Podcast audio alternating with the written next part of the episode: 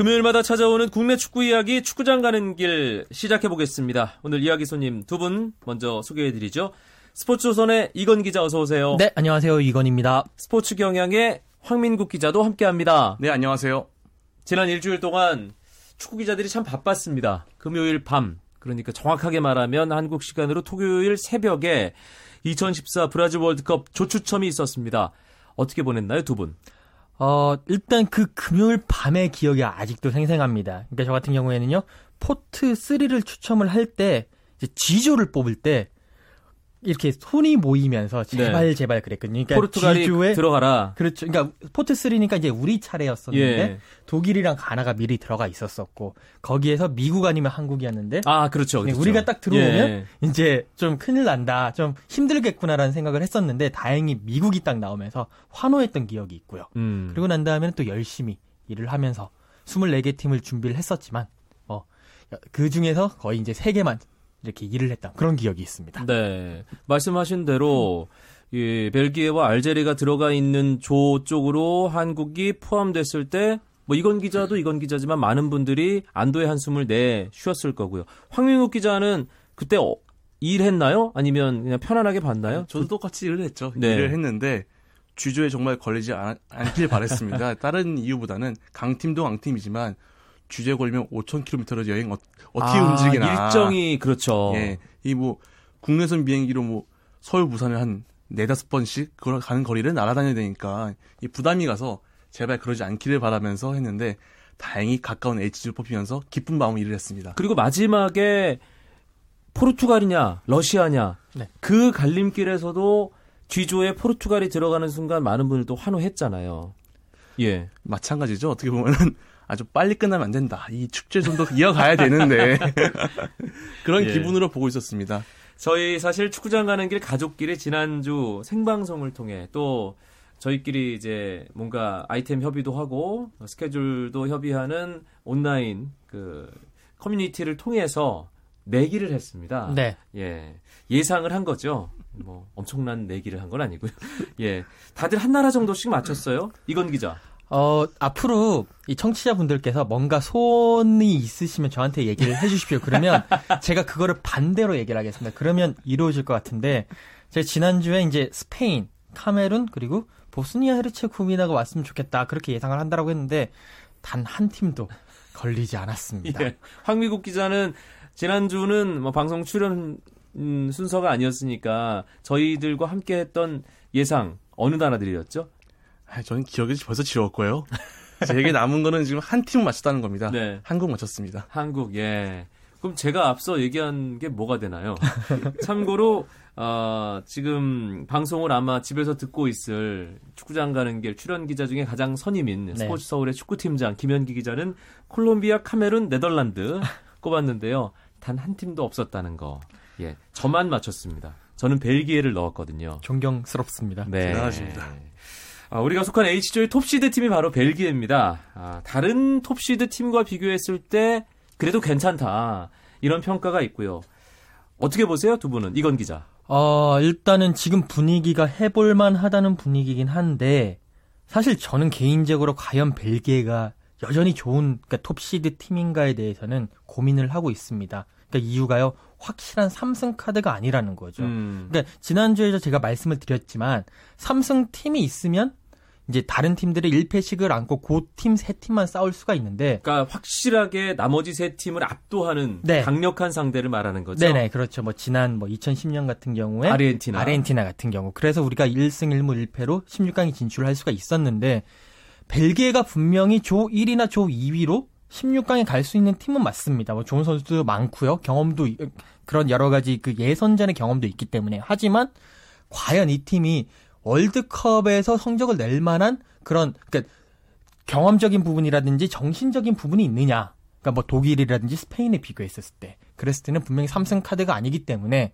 이렇게 조가 좀 혼전 양상이 될 수 있지 않을까. 그러면 음. 우리에게 조금 불리할 수 있지 않을까라는 네. 그런 생각도 가졌습니다. 그런데 벨기에가 워낙 지금 세계 축구계에 주목받는 떠오른 선수들이 많기 때문에 이 선수들이 분위기만 타면 정말 무서운 팀도 될 수 있는 거 아닌가요, 홍민국 기자? 예, 이 황금 세대라는 표현을 많이 쓰고 있습니다.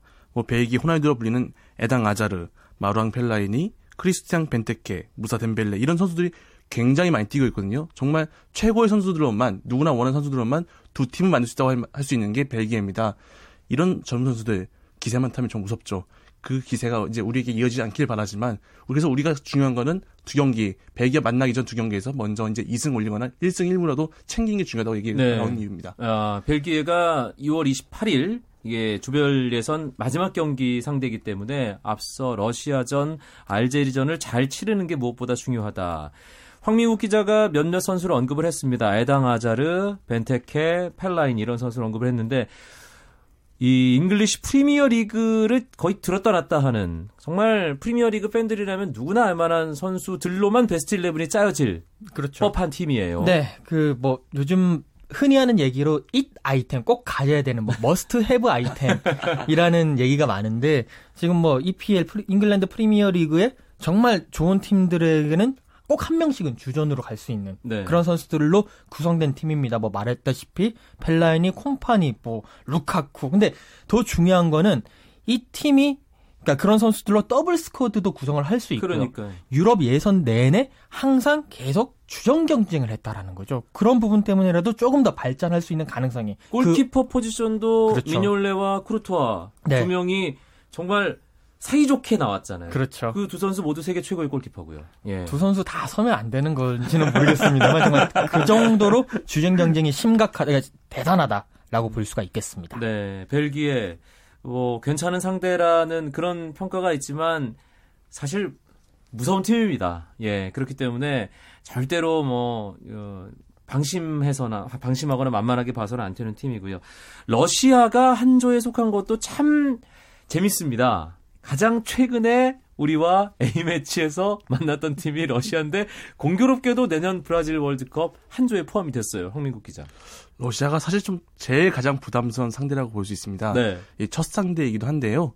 이 러시아가 무서운 이유는 강팀이라고 가져온 자존심이었기 때문입니다. 무슨 말이냐면 이기기 위해서는 어떤 짓도 할 수 있는 팀이 러시아입니다. 아하. 이 감독을 살펴보면 그렇게 알 수 있는데요.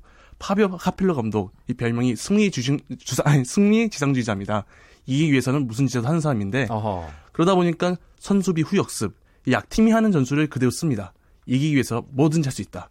그런 감독 상대로 하- 이끄는 팀 상대로 우리가 경기를 한다는 게 굉장히 부담스럽습니다. 카펠로 감독이 정말 산전수전 공중전 다 겪으면서 최고의 명문팀 AC 밀란, 유벤투스, 레알 마드리드, 잉글랜드 대표팀 이끌었는데 정말 실리파군요. 네, 그렇습니다. 일단은 레알 마드리드를 이끌 당시에 그 카펠로 감독이 어, 상당히 그 언론들, 그러니까 승리는 했지만 언론들한테 많은 그런 뭐 질타를 받은 게 재미없는 축구를 한다. 음, 라는 anti-football이라는. 그렇죠. 비판을. 그러니까 뭐 예. 한골 넣으면 잠그고 뭐 이렇게 여러 가지 세트피스라든지 그런 거를 중시하면서 상당히 그런 모습을 보여줬기 때문에 그런 장면들이 또 이런 월드컵 같은 토너먼트에서는 어, 상당히 강하게 또 유리하게 그렇죠. 작용할 수 있거든요. 네, 그리고 지난달에 우리가 전반까지 상당히 잘 싸웠던 러시아는 진짜 러시아가 아니라고 하더라고요. 주전 선수가 거의 다 빠진 러시아이기 때문에 그 부분도 청취자 여러분들이 조금 생각을 해보셔야 될 지점이 아닌가 싶고요. 아프리카, 예, 팀은 알제리입니다. 알제리가 사실 최상의 조를 꼽을 때 많은 분들이 꼽았던 팀이거든요. 네. 예. 하지만 이 알제리도 상당히 지금 어 좀 베일에 쌓여 있는 팀이고요. 상당히 또 생각보다 강한 팀입니다. 특히 알제리는 아프리카 팀입니다만 프랑스 그러니까 프랑스 알제리가 프랑스에 한 130년간 그런 식민지 지배를 했었거든요. 그렇기 때문에 프랑스와 상당히 밀접하게 관련이 있고 지난번에 그 부르키나파소와의 플레이오프에서 13명의 선수가 프랑스 태생의 선수들입니다. 그러니까 또 유럽에서 활약을 하고 있는 선수들이 많고 그렇기 때문에 이게 아프리카를 가장한 유럽 팀이다. 결국 우리 H조에는 유럽 팀이 어, 그 벨기에, 러시아 그리고 알제리까지 왔다라고 볼 수가 있겠습니다. 네. 어, 알제리의 이 할리로지치 감독이 일단 좀 겸손하게 우리가 최약체다. 아, 좀 겸손한 자세로 준비해야 된다. 이런 게 오히려 우리에게는 또 부담이 되는 느낌인데요. 홍명호 감독이 이런 얘기를 했죠. 우리도 약하다. 이렇게 말한 이유는 결국은 감독은 3위 정도 된다 그랬잖아요. 예, 그렇게 말한 이유는 상대가 자기를 너무 이제 강하게 보는 건 불편하다. 오히려 약체의 자- 낮은 자세 가지고 승리에 놓이겠다는 의미인데 이 감독이라고 다른 생각이 없을까요? 사실 이 전 때 코트디부아르에서 월드컵 직전에 잘린 경험이 있거든요. 네. 월드컵에 대한 욕심이 강할 겁니다.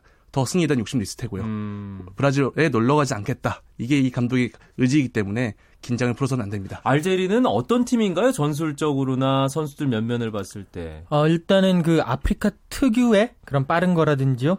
개인적인 신체적인 능력에 아까 말씀드린 대로 특히 유럽의 색이 입혀져 있습니다. 어, 특히 세 명의 선수들을 좀 살펴봐야 되는데요.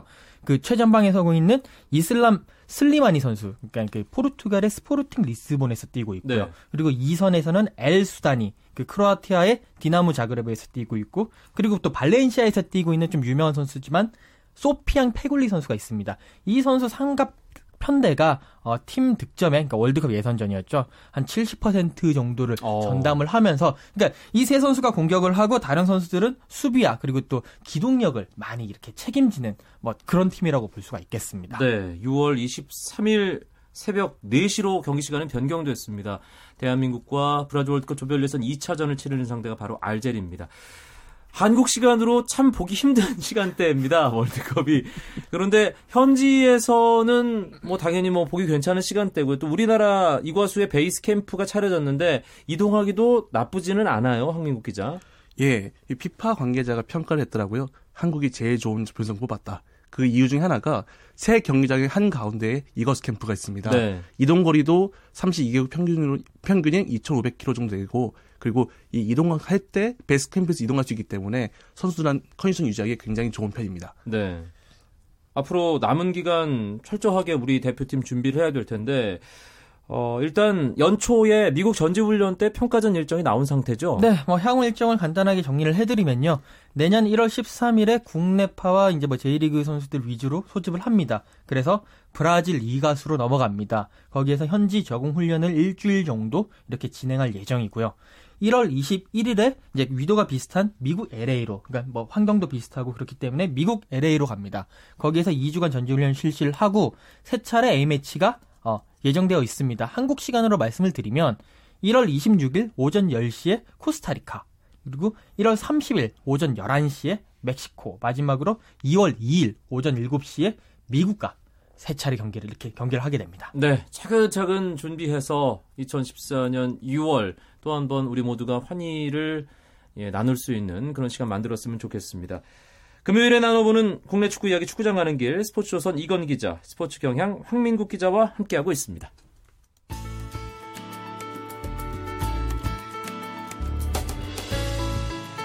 스포츠가 주는 감동과 열정 그리고 숨어있는 눈물까지 담겠습니다. 스포츠 스포츠 이광용 아나운서와 함께합니다. K리그 이야기도 해보죠. 오늘 깜짝 뉴스가 있었는데 류승우 선수 분데스리가 진출 좀 소문이 있었나요? 이건 기자 어땠습니까? 어, 뭐 여러 가지 설들은 있었었는데 일단 사실관계를 확인을 해보자면 류승우 선수는 뭐 많은 분들이 아시다시피 7월달에 터키에서 열린 20세 이하 월드컵에서 두 골을 몰아치면서 상당히 주목을 많이 받은 선수였고 뭐 레알 마드리드라든지 도르트문트 같은 팀에서 이제 영입 러브콜을 많이 보냈습니다. 그런데 류승우 선수는 이제 고민을 거듭하다가 결국 K리그 제주 유나이티드와 자유계약 선수, 그러니까 자유계약을 맺으면서 제주 선수가 됐습니다. 근데 이제 오늘 이제 그 발표를 하면서 레버쿠젠 독일 손흥민 선수가 뛰고 있는 레버쿠젠과 1년 임대 계약을 맺었다고 나왔는데요. 뭐 박경원 감독이 밝힌 얘기로는 12월 말부터 이런저런 얘기도 있었었고 네. 이승우 선수도 상당히 어, 자신의 본인의 의지가 강했고 제주 구단도 결단을 내렸다라는 뭐 그런 얘기가 있습니다. 음, 갑작스럽게 이런 소식이 전해져서 많은 분들이 놀라셨는데 팬들의 반응도 좀 엇갈리는 것 같더군요. 황민국 기자. 예, 아무래도 드래프트 시장 실장에서 얘기할 때는 K리그에서 뛰어보겠다 이런 얘기를 했는데 사실 뒷얘기가 있었습니다. 이게 규정 문제인데요. 드래프트에 나오지 않은 선수가 해외로 진출할 경우에 그 실패를 하고 돌아올 때는 5년간 한국에서 뛰지 못한다 이런 규정이 있습니다. 어. 이, 이런 규정에 묶일 수 있기 때문에 선수로서는 그 레알 마드리드나 도르트문트 제안이 왔을 때 받아들일 수가 없었던 거죠. 안전책으로 제주에 간 다음에 거기서 임대로 레버쿠젠 가는 그런 장치를 마련했다 이렇게 보시면 될 것 같습니다. 아, 이미 그러면 어느 정도 시나리오가 짜여져 있는 거였다라고 추정할 수 있는 예 그런 상황으로도 볼 수 있겠네요. 류승우 선수 일단 뭐 큰 무대에 진출하는 건 선수에게도 좋고 한국 축구에게도 좋은 일일 수 있습니다. 그런데 과연 1년이라는 단기 임대를 통해서 기회를 보장받고 실력을 향상시킬 수 있을지 그 부분은 물음표잖아요. 그렇습니다. 뭐 일단은 청소년 무대에서는 이제 검증이 된 선수지만 과연 거기 가서 축구 외적인 부분들 손흥민 선수가 도와준다고는 하지만 그런 부분에 있어서 어, 상당히 어떻게 극복을 할 것인가 뭐 거기에 대해서 의문이 되고요. 그래도 일단은 어떻게 보면 선수 입장에서는 돌아와도 돌아올 곳이 있다라는 그런 안전판을 확보했고 구단 같은 경우에는 만약에 이 선수가 임대 후에 이적했을 경우에 이적료를 수입을 챙길 수 있다라는 그런 부분도 있기 때문에 뭐 서로 서로 이제 뭐 윈윈이라고 하는 분들도 있고요. 네. 뭐 제도를 약간 이렇게 잘 이용했다는 분들도 있습니다. 아, K리그 오늘은 유승우 선수의 깜짝 단기 임대 소식이 있었는데 그 이전에는 좀 우울한 여러 이야기들이 있었습니다. 감독 경질 소식으로 상당히 어수선한데 역시 승강제 후폭풍이라고 봐야 될까요? 정리해 주시죠, 황민국 기자가. 예, 대구가 먼저 백종철 감독이 강등과 함께 사퇴를 발표했고요. 그 뒤를 이어서 강원 김영갑 감독, 대전 김인환 감독이 사퇴했습니다. 예, 김인환 감독은 병상에 누워있던 처지라서 사실 예고했던 상황인데 네. 김영갑 감독은 이제 내년 시즌 준비하다가 이제 책임을 지게 됐다. 결국 이렇게. 챌린지로 내려간 클래식 팀은 모두 감독이 바뀌는 상황이 됐어요. 네, 그렇습니다. 어, 근데 이제 모르겠습니다. 일단 승강제가 실시를 하고 있기 때문에 강등이라는 것은 이제 피할 수가 없는 거고 유럽 같은 경우에는 승강을 통해서 팀을 재정비하고 여러 가지 팀의 내실을 키우는 어, 그런 모습도 많이 보이고 있는데요.